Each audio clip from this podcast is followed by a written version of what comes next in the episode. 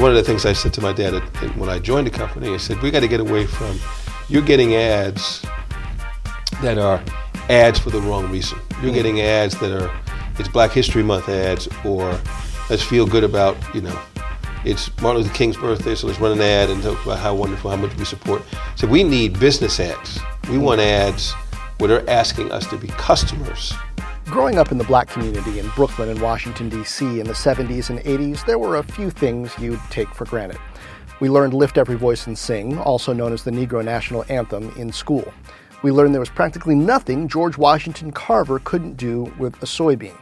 And a middle class black family was likely to have at least four magazines in the house Ebony and Jet, of course, and if they were a little fancy, Essence and Black Enterprise. These days, magazines aren't what they used to be. Like many digital publishers, Black Enterprise is undergoing a reinvention, becoming less a publication and more a live events business. Back in October, I interviewed Intel's CEO at a Black Enterprise tech event outside San Francisco, an event that showcased the brand's push to evolve beyond the printed page. I'm Jon Fortt from CNBC, and you're listening to the Fortt Knox podcast Rich Ideas and Powerful People. I do this weekly, bringing you the highest achievers. We're going to learn how the very best climb to the top and pull out lessons along the way. If that sounds good to you, make this a habit. Apple's podcast app is the most popular way to do that, but there are all kinds of great ways. Mainly, I want you to subscribe so this gets to you automatically every week. One less thing to worry about. Earl Graves Jr., he's known as Butch, is the son of the founder of Black Enterprise, and now Butch is the CEO. I sat down with him to talk about how the brand was born, how it's trying to evolve in a digital world, and what the future looks like for minority entrepreneurs. Here's Butch Graves. I think media companies today, Black Enterprise is not much different than those that are in traditional media or started in traditional media. Uh, you know, I'll, I'll, call it sort of uh, original media, which would be print, uh, television, radio, what have you. But we were a print. My Black Enterprise was uh, founded in 1970 by my dad. Uh, it was a print publication uh, focused strictly on uh, presenting a magazine that was providing information to the growing, affluent, middle class African American market uh, that were considering going into business for themselves, hence the, name Black Enterprise. Um, and it hit at the right time. You know, it was a time that had come um, for black folks to begin to think about doing something on their own. And uh, we were a magazine, I'll say from, it was founded in August 1970, mm-hmm. all the way through till I joined the company in 1988. Mm. How old were you in 1970? 1970, I was eight years old. um, I remember vividly because my father took, I have two younger brothers, three of us out to uh, Milwaukee, Wisconsin to watch the first run of the magazine come ah. off the printer. Mm-hmm. Uh, and, and I would say that, you know, talking about long term relationship, we still use the same printer today. Um, wow. Some 47 years later. So, um, you know, in many ways, you could say I've kind of grown up with the company or the mag- what was a magazine at that point. Uh, but uh, 18 years later, when I joined the company, I had just come out of business school, um, and uh, my father was struggling trying to find salespeople. He, you know, because my father was a super salesman, if you will, and so no one ever met up to his standard. You know, he wanted everyone to be able to, to secure business in 10 seconds or be him. right. Um, and uh, so I joined in sales. I thought, you know, I said, listen, I, I, I don't know anything about specifically about the print. I said, but I can't be that complicated. I'll figure it out.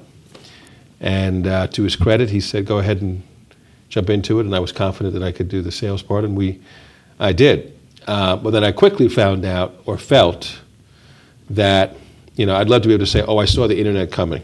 I, I did not, uh, nor did I think anybody right. know exactly what was going to take place. But I did feel that we needed to expand outside of just doing a print magazine. And so we started to do events, but events at that time were, were things that you did like a uh, value add to a client rather mm-hmm. than actually something that was a lead for something. It was more like, okay, we'll we'll do a an event for you in addition to whatever print you run. And these days, for media companies, you look at you know, Recode, which is now part of Vox and their Code conference, or you know, VentureBeat, for example. Some the events that they do are bigger profit makers than their core product in a lot of cases. Well, fast forward to 2017, mm. which is where we are. Um, we are we're we no longer use the word the moniker magazine, so we're just Black Enterprise. Mm. But the truth be told, we are uh, a multimedia company, and it's the tail wagging the dog. The events is the major portion of our business now. Mm. We do a half dozen major professional development events uh, that are across the country annually, and then we do smaller events as well uh, for clients. Yes, we still publish the magazine. What we're down to doing six copies a year, so all double issues. And if I had it my way, we would, you know, we would have all digital and no print. Uh, because when I speak to millennials, and I asked them how many of them actually, with their own money, purchased a magazine or a newspaper. Not one that they ran into at their grandmother's house, but right. one that they actually spent. It's like one out of 60, right? Nobody actually does it. so you have to evolve with what is taking place. Uh, the good news is, is that we've got a treasure trove of content, both video content, print content, uh, event content, and now we just have to figure out a way, like everybody does, to figure out a way to monetize that um, and what makes the most sense. Mm. Uh, but I think for African Americans in particular, they need a connection, right? And so all of our events have sort of a connection or ending or called summits, but it's trying to connect them with corporate America or them with deal makers so that they can be heard and seen. And that's not something you can get on your phone, right? You can't do that on your phone.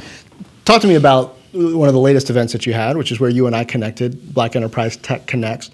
That was held just south of San Francisco in Burlingame. Uh, you had me in, thank you, to interview Brian Krzanich, the CEO of Intel. It's an executive I know well. It speaks obviously very well of your events and planning and reputation that you got the CEO of, of Intel at the conference.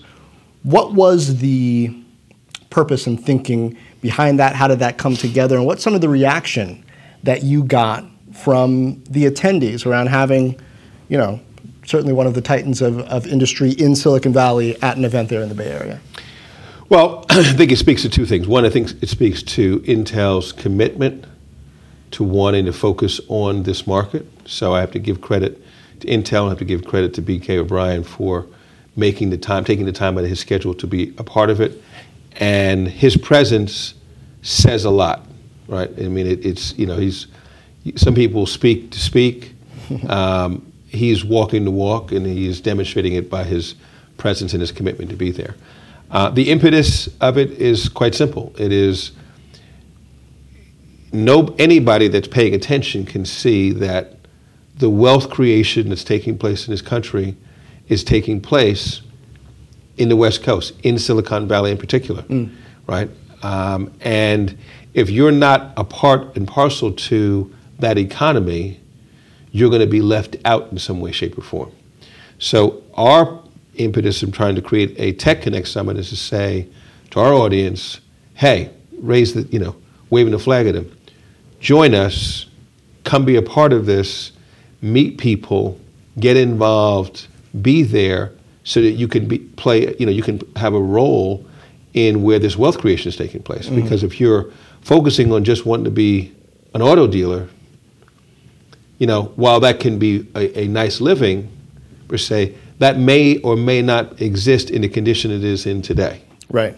In 10 right. years, when, right. you know, Uber, Lyft, Tesla going direct, right. all the various auto driving cars. Tech that are, yeah. Right. Yeah. So I mean, you've got to be able to say, you see it coming, it's happening in front of you. The disruptors are the norm now. It used to be kind of like, oh, the disruptors are the outliers.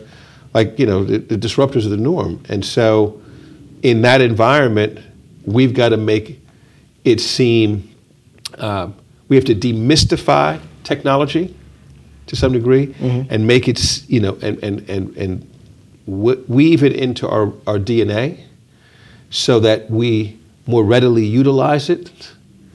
Uh, and it's already in, in, in our everyday lives, right? We just, sometimes we ignore it, and other times we don't. But I think it was very important for that. It was very important for us to bring, as you know, we brought 15 different HBCUs to bring their hackathon teams there. Mm-hmm. Historically And- black colleges and universities for Yes. the uninitiated. right, exactly. Historically black colleges and universities, right? Uh, and so we had 60 students there that were all engineers and understood technology and giving them an opportunity to seek employment, get jobs, and be connected to folks. So, you know, right now it's our third or fourth largest event. I suspect in two years' time, it will be our first or second largest event. Take me back. Tell me a little bit about this guy here, uh, Earl Graves Sr., and the time around when he started Black Enterprise. What was happening? What, what sparked it? So, the the start of Black Enterprise is, is very interesting in, in many ways. In that, you know, my father's not a publisher by trade. He's not a, you know, he wasn't in this business at all. Um, he was uh, an advanced person uh, for Robert F. Kennedy. He worked in the Kennedy, Robert F. Kennedy administration uh, for two or three years. And in fact, we, all three, my, my two younger brothers and myself, were in Los Angeles when he was assassinated uh, during the, the convention when he was, you know, he was, he was the nominee for the Democratic Party and, uh, you know, presumed to be the, the uh, potentially the president of the United Yeah, States yeah. um, if, if things had held. So uh, suddenly he said he found himself unemployed with three hungry boys. And, uh, but the Kennedy administration was very good to the people who were working in the administration, and they said they were going to try to identify and make sure that they were all employed. He was offered different jobs, and someone said, You know, Earl, you should, you know, through your contacts and stuff, you should think about starting a newsletter. Ignorance is bliss. he said, Oh, yeah, that sounds like a great idea. I said, Yeah, you can do that and talk about how black business can play a role in redevelopment of the country. Um, then someone else said, If you're going to do a newsletter, you might as well do a magazine. I said, That, that sounds great too. um, didn't know the difference. And really, just on his gut um, perseverance, um, started Black Enterprise in, in 1970. And you have to understand what the This is a time of you know post major upheaval. yeah, total Right? unrest. From what I from what I read, I was, I was born in '76, so I can't claim to have been that. there, right? but uh, but I mean, demonstrations, riots, outpouring of emotion after you know the, losing all of these leaders, you know, JFK, MLK, RFK, and more. You know, Malcolm, go down the line. There's so many leaders who were lost during that time, people who were core to people's, you know, sense of self and, and what was possible. Um, to start a magazine about business in that time, and I guess self determination to some extent, meant what? It was the coming of the ages for the African American market to step out and be a part of the economy, not just workers in the economy. So you take this unrest of the 60s, upon which, you know, people forget African Americans were just given the right to vote at that time, right? Right. So things that young people take for granted today just didn't exist. Yeah, literally Now, take for I mean, granted. literally take for granted. and so there's no concept of that. There's no there's no recognition of what was in the past. This is we're talking about just less than 50 years ago. Yeah. And so the time was different. Now, it was also a time that needed healing. Country needed healing, and they needed a different voice. And so, not coincidentally, both Black Enterprise and Essence were both founded in 1970. Hmm. So, you had a magazine focusing on black business and becoming an entrepreneur, and you had a magazine about self determination of what beauty is defined for black women.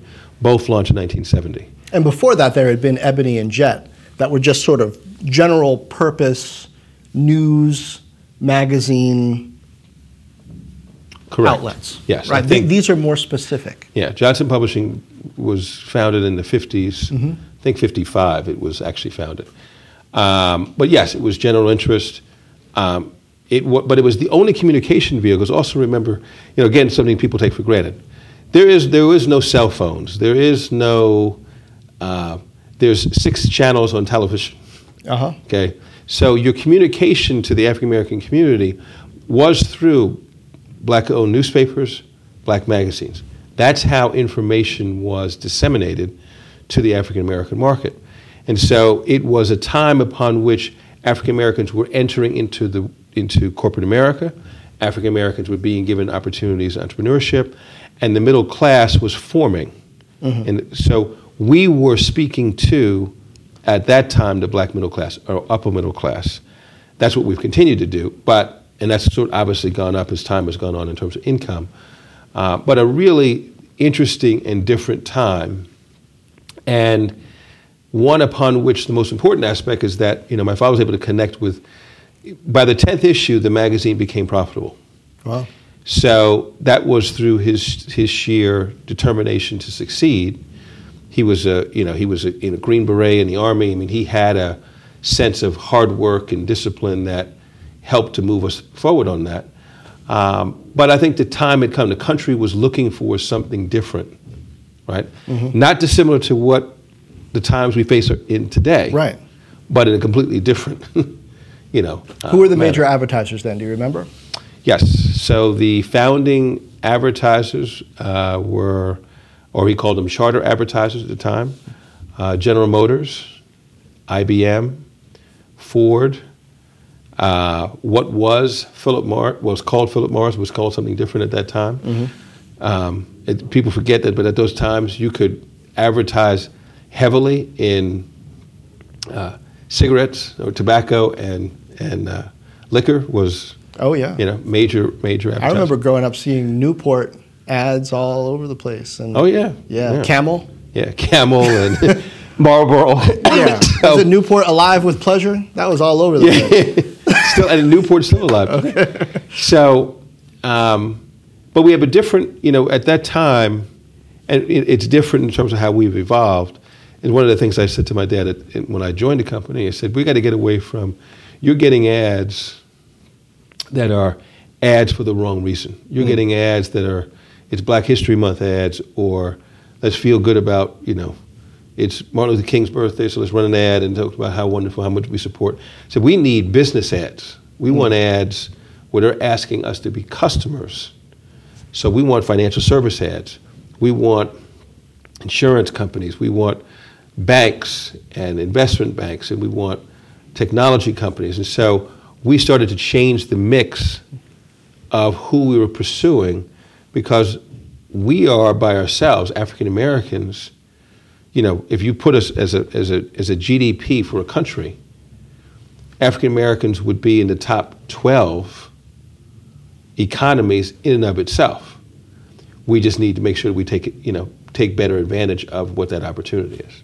So part of that must have meant drawing up some of the first demographic information to make a case for the size value of the black community as, as a salesperson. Was that still going on um, in, what was it, the, the mid late 80s when you officially joined? Yeah. Um, again, I thought. I mean, if you it, what's what advertisers began to focus on and understand is that the African American community or African American market and the Hispanic market were no longer, uh, you know, an asterisk or a sideshow, right? Actually, oops, they're becoming more and more part of the main event. And fast forward to today, there is 20 cities in this country where the, the, the majority of the population is black and brown. Mm-hmm. So the browning of America was no longer sort of just a, something nice to talk about or an experiment. It was actually taking place before their very eyes. So the question is then, how are you going to get that market? How, how is an, a, a, an advertiser going to secure the African American and Hispanic market to bring them on as customers? And what was missing, in my view, is the invitation to. Hmm. You know, is to say, hey, John, I see you. You're an accomplished professional. I want your business. I want your banking business. I want your auto business. I want to give you a home loan. I want all the things that I would want from any other market. Mm-hmm. And I'm going to speak directly to you. As opposed At, to, right. I'm willing to lump you in with this other group that I'm really focused on. Right. But, but you're allowed to because. Right. So it's a, it's a non it's, it's like being the plus one. That's what I always refer to it. like if you go to a wedding and they make you a plus one, they don't, you don't have a name, you're just a plus one. Yeah. So now you're speaking to the market as no, I'm, my invitation is being extended directly to you.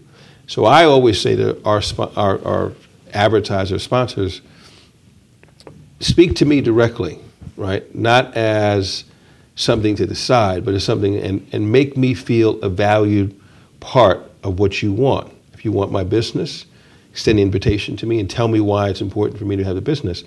This notion of there's one market and we're going to just run this in the general market and through osmosis, I'm supposed to know or you're supposed to know that you're speaking directly to doesn't work. Hmm. You wouldn't do that in anything else. You target everything else, so target this market. Um, Talk to me about your development through the company, from when you first joined to taking over. There are key experiences, key challenges that have shaped how you lead this company now. Yeah, um, you know when I when I joined the company, I was focused specifically on sales. Right, I mean that that's I guess that's how you kind of learn the business, but it was specifically on sales and I wasn't involved in the content side. I was focused on, I would take the content, create my sales team, go out, and we would sell this. And as time went on, and I started to take on additional roles in the company, and I learned other things in circulation, and I learned stuff having to do with finance, and then I ultimately got involved with content. I realized that there really could not be, you, you, you in order to sell effectively, you've got to be engaged in the content. Mm. And at the end of the day, for any media co- company, content is king, right? Now, this is, you know, again, I didn't have a crystal ball to say, oh, Netflix is coming and Hulu is coming. But what I knew is, is that this content had to, was going to shape what we did.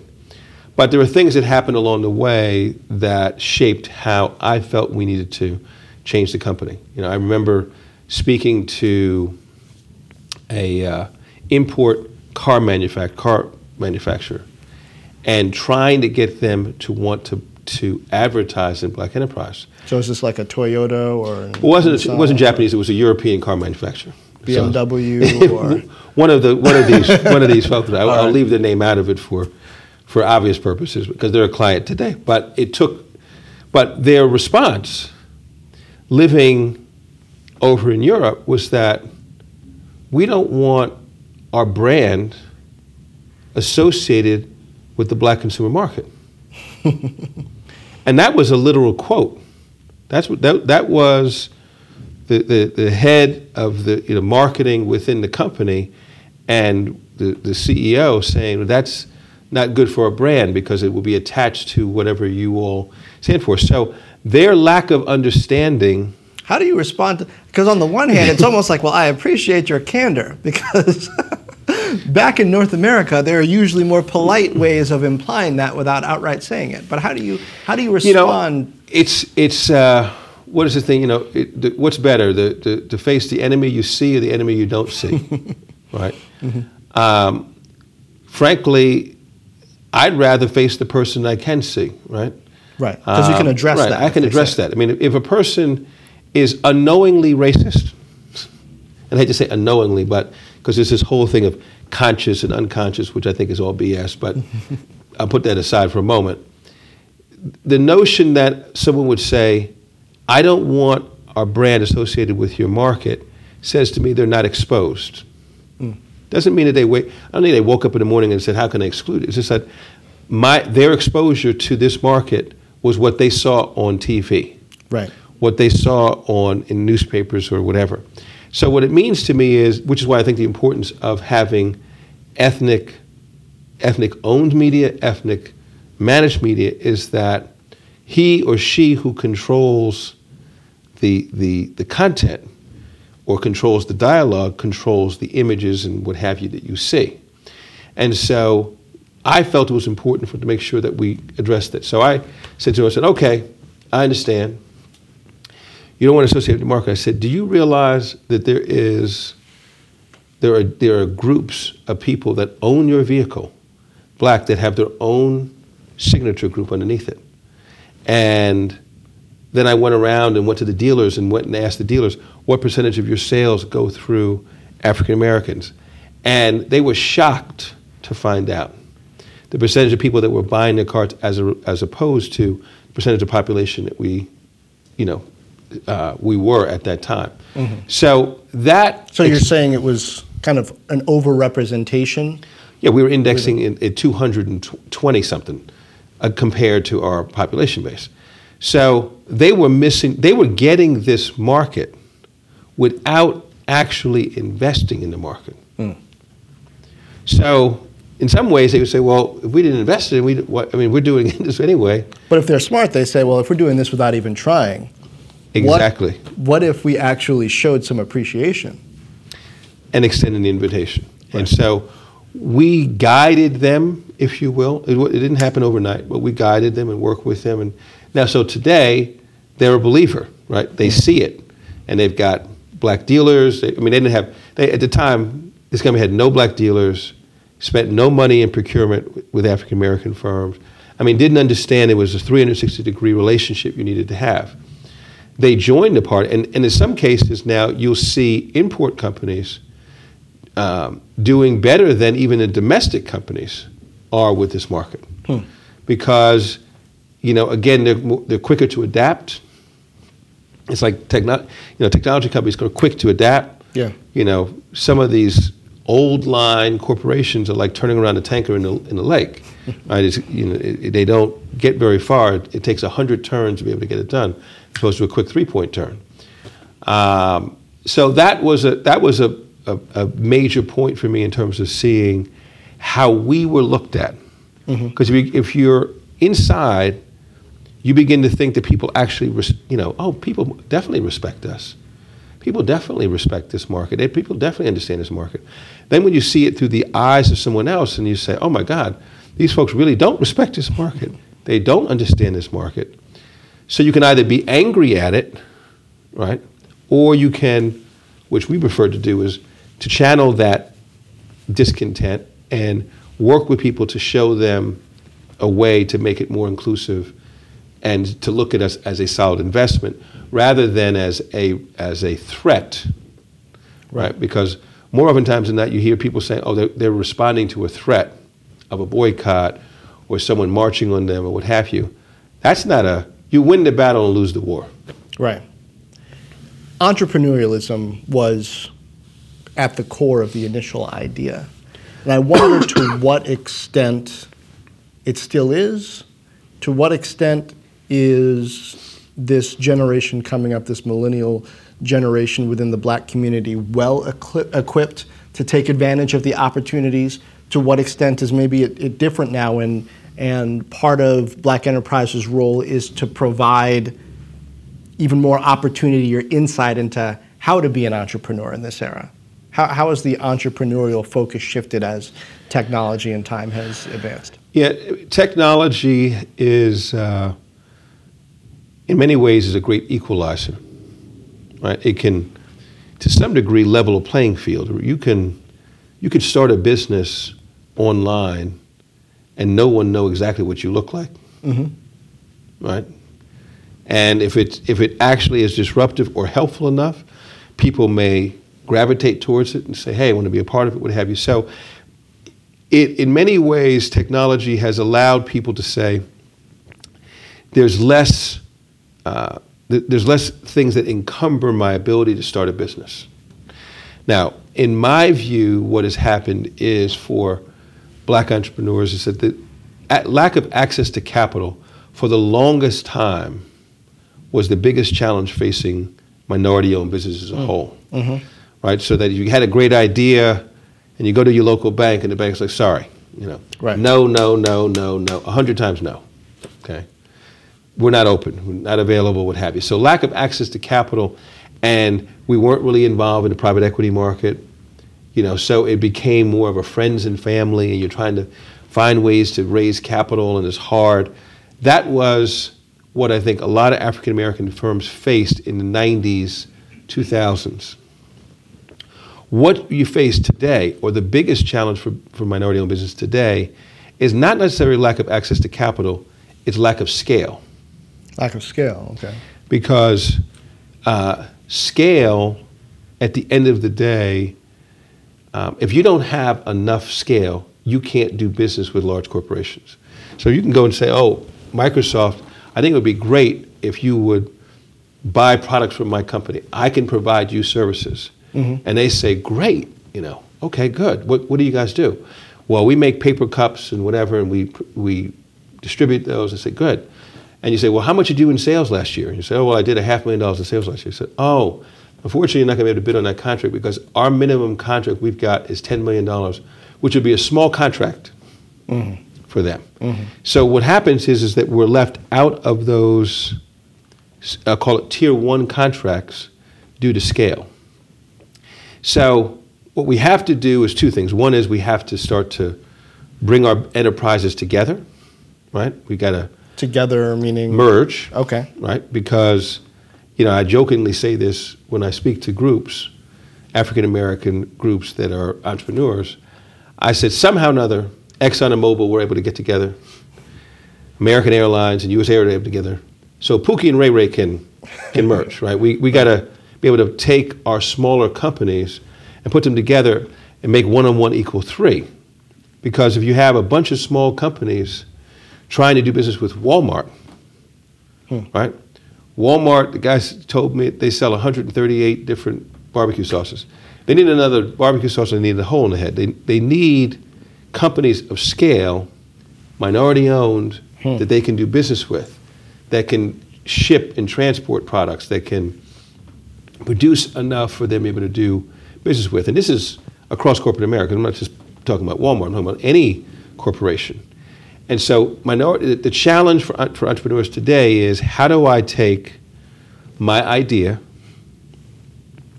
make it become accessible through technology, mm-hmm. easily accessible through technology, and then get to scale fast enough that I can earn business from corporate America. Otherwise, I'll be marginalized into being a, a small business, right? A, a, a minute business forever, right? You may still, you could be the, you know, as I say to folks, you, you have two choices. You can either be chairman, CEO, president, bottle washer, everything of a company that generates a half million dollars and own 100% of it. Right. Or would you rather own 20% of a company that's doing $100 million in sales and you're a 20% owner? Right, and you're on the board. Right, and you're on the board. I mean, so you, you have these options, and so the notion of owning everything has got to change, hmm. right? The, the, the, I have to be 100% uh, black owned, otherwise, somehow or another, I'm not legitimate, I'm not real, right? And that's just not how. Now, I think the good news but you're is. still independent. We're still independent, uh, but I will say this to you two things uh, in, in, in full transparency. Yes, we're still independent, but I will say I'm an investor, a minority investor. Mm-hmm in two other firms that are minority owned firms, mm-hmm. of which I'm not a 51% uh, owner. And I would say, although my father back in the day and his generation was loath to even consider selling uh, their company, any portion of the company, I would say to you today, if someone comes to me today, right? I mean, I'm looking at it now you know, there's no magic to me being 100% minority owned, 100% black owned, independent, having to use all of my own resources to grow my company. Mm. No benefit to that. So I'm open, right? I'm open. If someone came to, comes to me t- tomorrow and says, "Hey, I'd like to buy a portion of your company. I can help you to grow," I'm wide open, right? I mean, it, it I'm not necessarily looking. I'm not looking to sell the whole company, mm-hmm. but I'm looking to do business with whomever and if it can help to grow the company, if it can help me to employ more African Americans, it can help me to grow revenue with for you know for our market, absolutely. Um, what's the one thing? Because it's interesting. You're you're kind of in a role uh, of a consultant to the community uh, as well as being a media outlet and gatherer, organizer of events. Um, if there's one thing that you would advise uh, young potential entrepreneurs to do getting started, preparing to get started, what would it be? I would say the primary thing is they've got to be thinking five years, 10 years down the road as to what the world's going to look like. Right? The world's become smaller hmm. due to technology. Not physically smaller, but the ability to be able to do business across the world, across you know anywhere through technology has made the world a smaller place. So the question that becomes is are you getting involved in a business that's going to be here and it's going to be necessary three years and five years down the road? You got to go into a business that's going to be necessary for people to be able to say, I need that, and I'm going to need that for a short period of time, for a long period of time. Mm. I was this past weekend. I was in in in uh, in Florida, and I went into a couple of different department stores, something I need to pick up, and you would have thought it was midnight on a Sunday. I mean, there was yeah that few people inside the store. Same thing. I was in San Francisco a couple weeks ago at, at Westfield, San Francisco Center, and it looked like a stink bomb had gone off. right. I mean, so you walk into, and I'm saying to myself now, when they were building these big boxes, there was a time it made sense.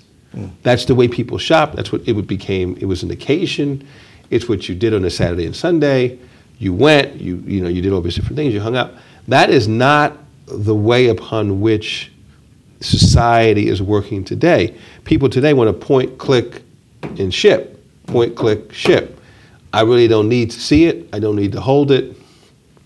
And if I don't like it, I just send it back. Yeah, usually if I show up at a retail location, it's because something went wrong. Right. Right. You generally most people that are in a retail location today are going to replace them because they're traveling and forgot something. right. Right. And they right. can't get it in the next hour, so say, oh God, okay, I got to go over here and get whatever. I got to go get a shirt. So when you're looking at your new business now, you got to think down the line. Now, what, you know, ten years ago, did anybody think that car services would be rendered I mean, literally almost useless. Did anyone think that, that car rental companies were going to have a challenge? People think that, that there were going to be self driving cars. And so, as you start to look at businesses, think down the line as to what people will always need. Mm. Right? Yeah. I mean, what are we going to need to sustain ourselves? Well, food, you, you still need food. okay, so, but how food is delivered, how food is prepared, you know, totally different thing. You go to some restaurants, you know, some casual dining restaurants, just like the, you know, empty. Yeah. Because you can point, click, deliver, point, click, deliver almost anything you want, any way, shape, or form. So, you know, that is what they look at. I think the good news is, is that I think today's millennial generation is less fearful than my generation and clearly of my father's generation. Mm they don't they don't carry the same fear of starting a business and it not working out or having they're ready to start a business, go out on their own, try something, if it doesn't work, try something else. And that's good. Yeah. Right? That's yeah. good. I mean that's a healthy thing. Um, the days of, you know, I have four millennial children between 22 and 27 I can't. Four think, between 22 and 27. Four between 22 and 27. Oh, you packed them in, all right. Yes. Well, twins. I had twins. Uh, okay, right. So I got a, I got a head start. okay, that's good. but but uh, I can't see any of them working for some company for 30 years. Right. Right? Yeah. I mean, I just don't see that in this generation. People, they will tell you. I mean, I've had millennials tell me in an interview, yeah, I plan on being here, you know, two, three years max. And in an then, interview, really? Right, in an interview. Wow. Uh, and I appreciate the candor, mm-hmm. but it also is, you know, almost a jolt to the system because you're like, no, but this is a great place. I mean, you're going to, yeah, yeah, I understand all that, but I'm going to do this for a couple of years. but I'm really looking to go to do something in this area. Mm. And I can hone my skills with you, and then I'm going to jump out and do. Uh, so it's, it's good, it's an interesting time from that perspective, but it, it's a challenge for employers. Uh, really a challenge for employers. And then it, you know, we talked a little bit about the whole social. In you know, there's there's this, this it's clouded all of this opportunity and wealth creation. It's interesting. We have these two dichotomies sitting here in the, in the country today. You've got all this wealth being created and all these opportunities, and then you've got one of the most unhealthy social unrest environments that we've ever seen yeah. as a country. Yeah. And somehow or another, those two don't match up, right? And, and, and hopefully this, this bridge and the divisiveness can be, and the rhetoric can be brought down. But while it still exists, it's really, really tough. Well, uh, starting new businesses, entrepreneurialism, um, capitalism has long been a part of uh, getting through these periods in this country. So, Butch, I appreciate you sitting down and, and sharing those insights. Thank you. Appreciate it, Jon. My thanks to Butch Graves. I'm Jon Fortt from CNBC, and this has been Fortt Knox Rich Ideas and Powerful People. Subscribe on Apple's podcast app or wherever fine podcasts are distributed. Please do leave a review if you enjoyed this. Also, subscribe to the Fortt Knox channel on YouTube. That's F-O-R-T-T-K-N-O-X dot com slash YouTube. Follow me, Jon Fortt, on Facebook and Twitter. You'll see video from some of these interviews, and you can say hi to me live, usually Wednesdays at 2 p.m. Eastern. There, I tackle some of the most interesting business and economic issues with a little help from my friends at CNBC and from you. Just go to YouTube and search for Fortt Knox to see video again from some of these podcast interviews, or go to Facebook and search for Jon Fortt. Twitter, same thing. You'll know what to do from there. Meanwhile, share this, tell a friend, drop me a note on Facebook, Twitter, YouTube, or forttknox.com. And as always, thank you for lending an ear.